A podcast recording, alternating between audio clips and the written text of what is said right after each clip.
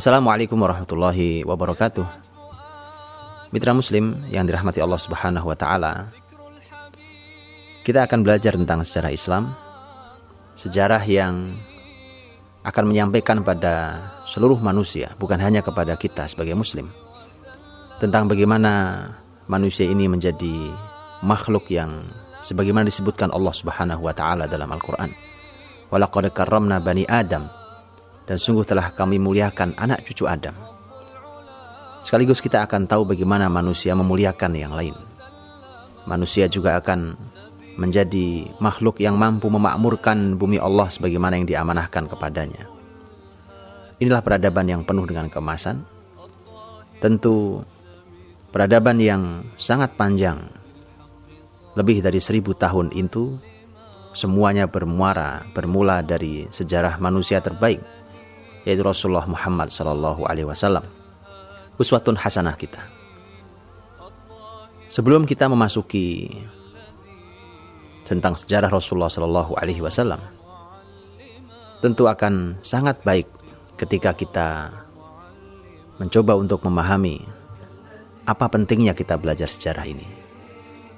Karena hari ini kita sudah hampir tidak menempatkan sejarah pada bagian yang penting dari yang harus kita pelajari dalam kehidupan kita.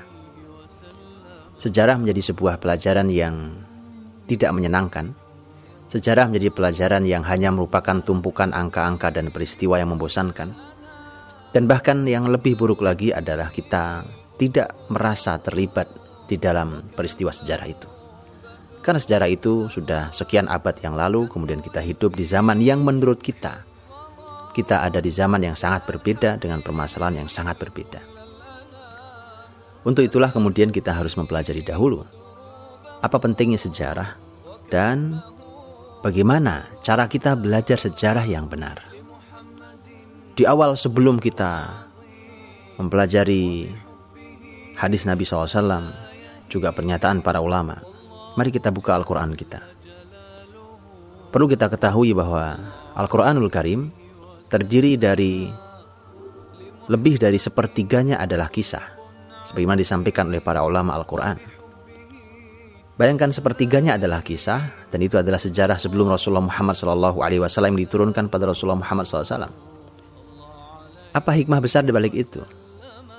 Sepertiga kisah itulah yang telah membentuk Rasul dan para sahabat menjadi orang yang dihadirkan Allah di muka bumi sebagai kuntum khaira ummah, sebagai generasi terbaik yang pernah dihadirkan Allah di muka bumi. Maka berarti kisah memiliki peran yang sangat amat besar. Kisah inilah yang diturunkan Allah Subhanahu wa taala di setiap keadaan yang berbeda-beda. Contohnya adalah ketika Rasulullah Muhammad SAW sedang mengalami masa yang sangat sulit yang belum pernah dibayangkan dan belum pernah dialami sebelumnya. Rasul berdakwah sudah kurang lebih empat tahun di akhir tahun 4 kenabian atau di awal tahun 5 kenabian. Rasulullah Muhammad SAW dan para sahabat mulai mengalami berbagai macam gangguan dakwah dari orang-orang kafir Quraisy. Rasulullah SAW dan para sahabatnya mulai mengalami intimidasi, baik kalimat-kalimat yang jelek, berbagai macam caci maki, gelar-gelar yang buruk, sampai intimidasi fisik. Bahkan ada di antara para sahabat yang sudah menjadi korban.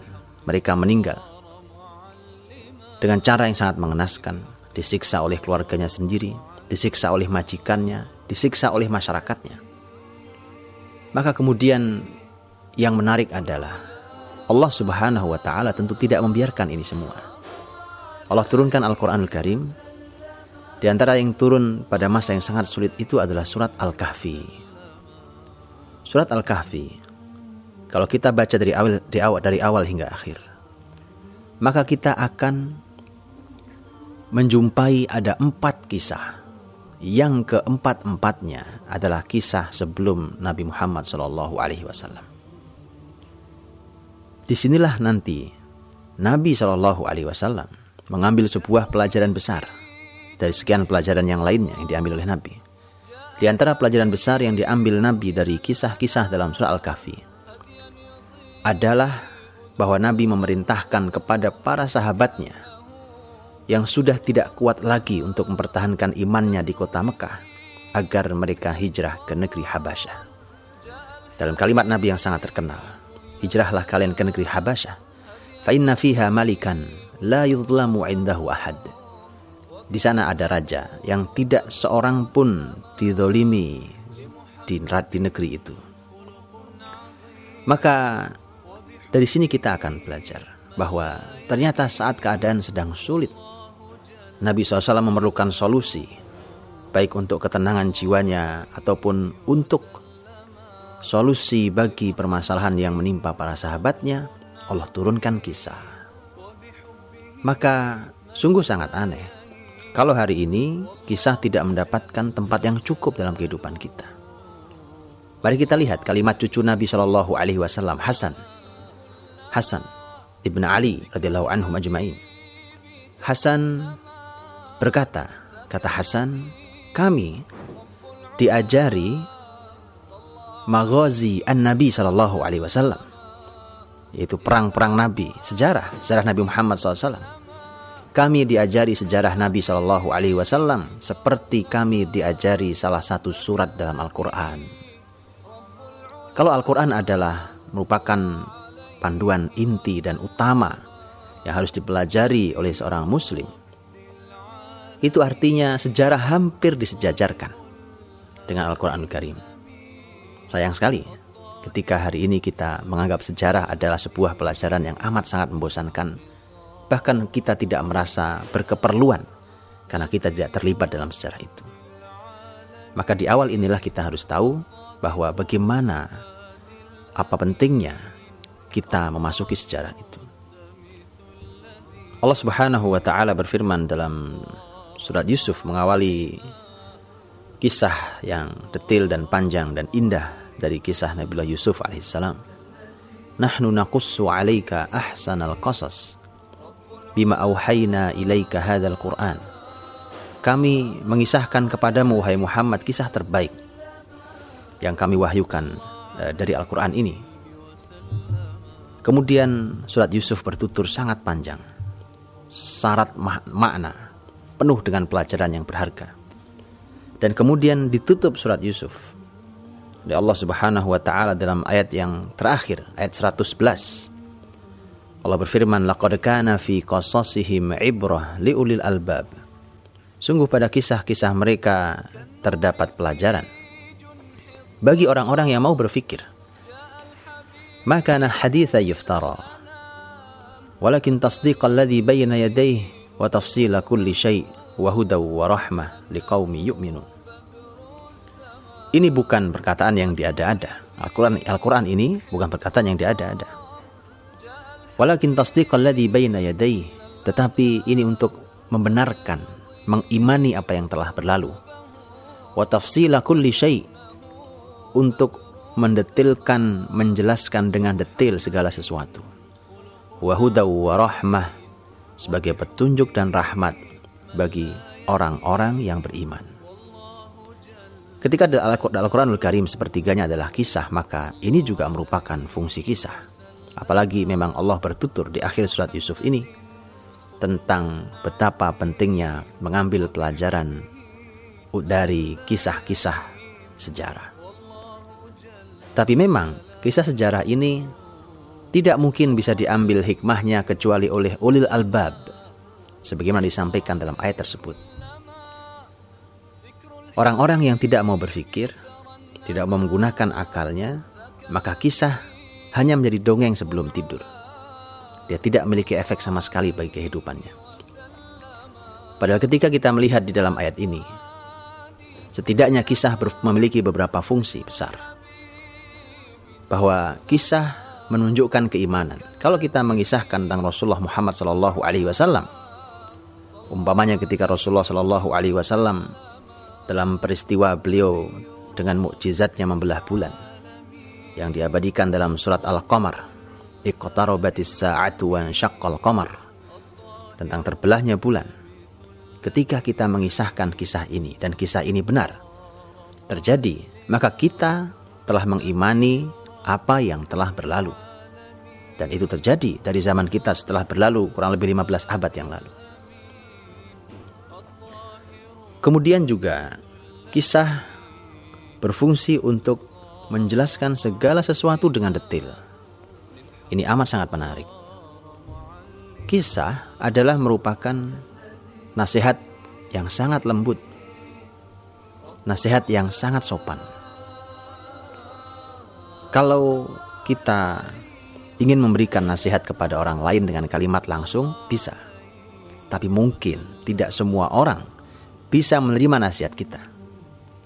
Kalau kita katakan kepada teman kita yang e, boros, umpamanya, atau mubadir, kita katakan, saya melihat Anda mubadir, Anda boros, dan boros mubadir itu adalah sesuatu yang dilarang dalam Islam.